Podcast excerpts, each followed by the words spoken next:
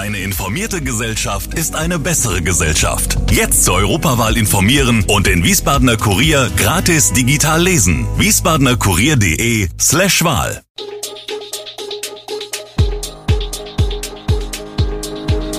Gude, unser morgendliches News Update. Das Wichtigste aus Wiesbaden für Sie im Überblick. Guten Morgen aus Wiesbaden an diesem 14. Dezember. Die aktuelle Hochwasserlage in der Region, Aufatmen bei Veranstaltern in Wiesbaden und Verurteilung im AWO-Skandal. Das und mehr hören Sie heute im Podcast. Wie kritisch wird die Hochwasserlage am Rhein in den kommenden Tagen werden? Nachdem sich die Situation an mehreren hessischen Flüssen am Dienstag etwas entspannt hat, steigen die Wasserstände am Rhein nun wieder in kleinen Schritten an. Die Hochwassermarke 1 ist aktuell an fünf hessischen Pegeln überschritten. Für alle Wasserfahrzeuge gilt nun ein Tempolimit von 20 Kilometern pro Stunde und die Vorgabe, möglichst mittig des Stroms zu fahren. Bis Freitag könnte am Pegel in Bingen eine Höhe von bis zu 4,80 Meter erreicht werden. Bereits am Montag wurde hier mit 3,50 Metern die Hochwassermarke 1 überschritten. Doch bereits ab einem Wasserstand von 4,60 Metern besteht die Gefahr, dass in der Nähe des Östricher Krans Wasser auf die Straße läuft.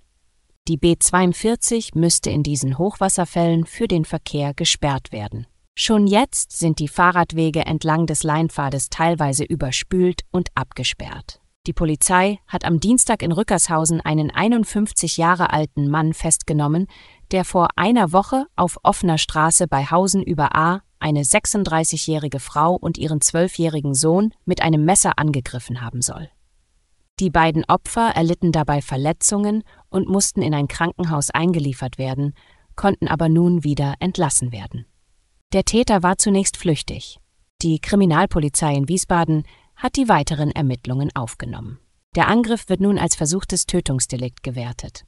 Die Staatsanwaltschaft Wiesbaden hat einen Haftbefehl wegen versuchten Totschlags gegen den Mann erwirkt. Die Polizei konnte ihn nun am Dienstagabend in Rückershausen festnehmen. Im Laufe des Mittwochs wurde der Tatverdächtige dem Haftrichter vorgeführt. Die Polizei spricht von einem tätlichen Angriff im familiären Umfeld. Nach unseren Informationen haben Täter und Opfer in einer Wohnung in Rückershausen zusammengelebt. Der Wiesbadener Bauausschuss hat in seiner jüngsten Sitzung darüber diskutiert, wie der Biebricher Zollspeicher am Rheinufer künftig genutzt werden kann, ohne dass hohe Kosten auf die Stadt zukommen. Bau- und Verkehrsdezernent Andreas Kowol berichtete über den Stand der Überlegungen. Die Stadt habe bereits mehr als 4 Millionen Euro ausgegeben, um das Gebäude in städtischen Besitz zu bekommen. Eine mögliche Sanierung sollte sich weitgehend durch die Verpachtung des Gebäudes tragen. Ein Investor werde nicht gesucht. Unklar sei noch, was eine Sanierung kostet oder was in das Ge Gebäude, das schon lange leer steht, hineinkommen soll. Laut Kowol sei eine Stadtteilbibliothek eine gute Idee. Dann müsste jedoch das Kulturamt bereit sein, die Miete zu bezahlen. Unklar sei noch, welche Mieten oder Pachten die Stadt überhaupt aufrufen könnte, damit sich die Sanierung auszahlt. Auch für ein Fitnessstudio könnte der Standort attraktiv sein. Für hochattraktiv hält Kowol aber eine gastronomische Nutzung. Bis dahin sei eine Zwischennutzung des Gebäudes möglich. Wer Ideen hat, kann sich an das Baudezernat wenden. Veranstalter in Wiesbaden können aufatmen, ein verschlanktes Genehmigungsverfahren soll die Planung und Organisation von Festen künftig vereinfachen. Besonders kleinen Festen kommt das zugute.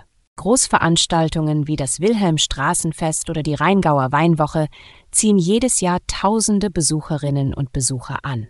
Doch die meisten der jährlich 1500 Veranstaltungen in Wiesbaden sind kleinere Feste wie etwa Kerben.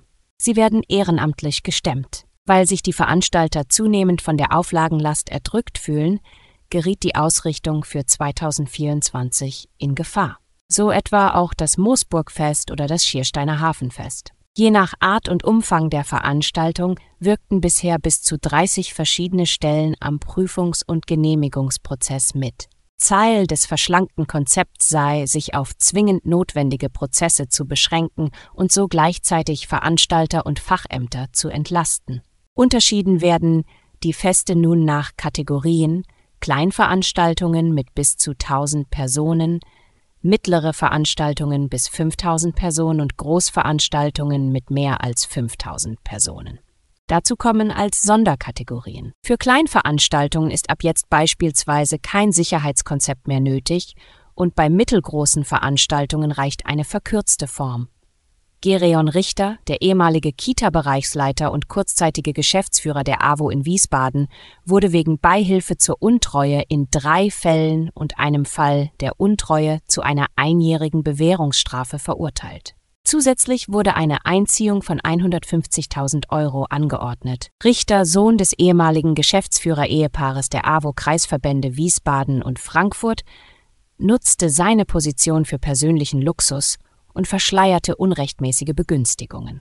Trotz eines hohen Gehalts und eines teuren Dienstwagens mietete er einen PS-starken Mercedes AMG auf Kosten des gemeinnützigen Vereins. Das Gericht kritisierte, dass Richters Handlung nicht den bedürftigen Personen zugute kam und hob hervor, dass er deutlich über seine Verhältnisse lebte. Das Gericht verurteilte ihn auch für einen Honorarvertrag ohne tatsächliche Gegenleistung und eine unrechtmäßige Nutzung von Fördergeldern.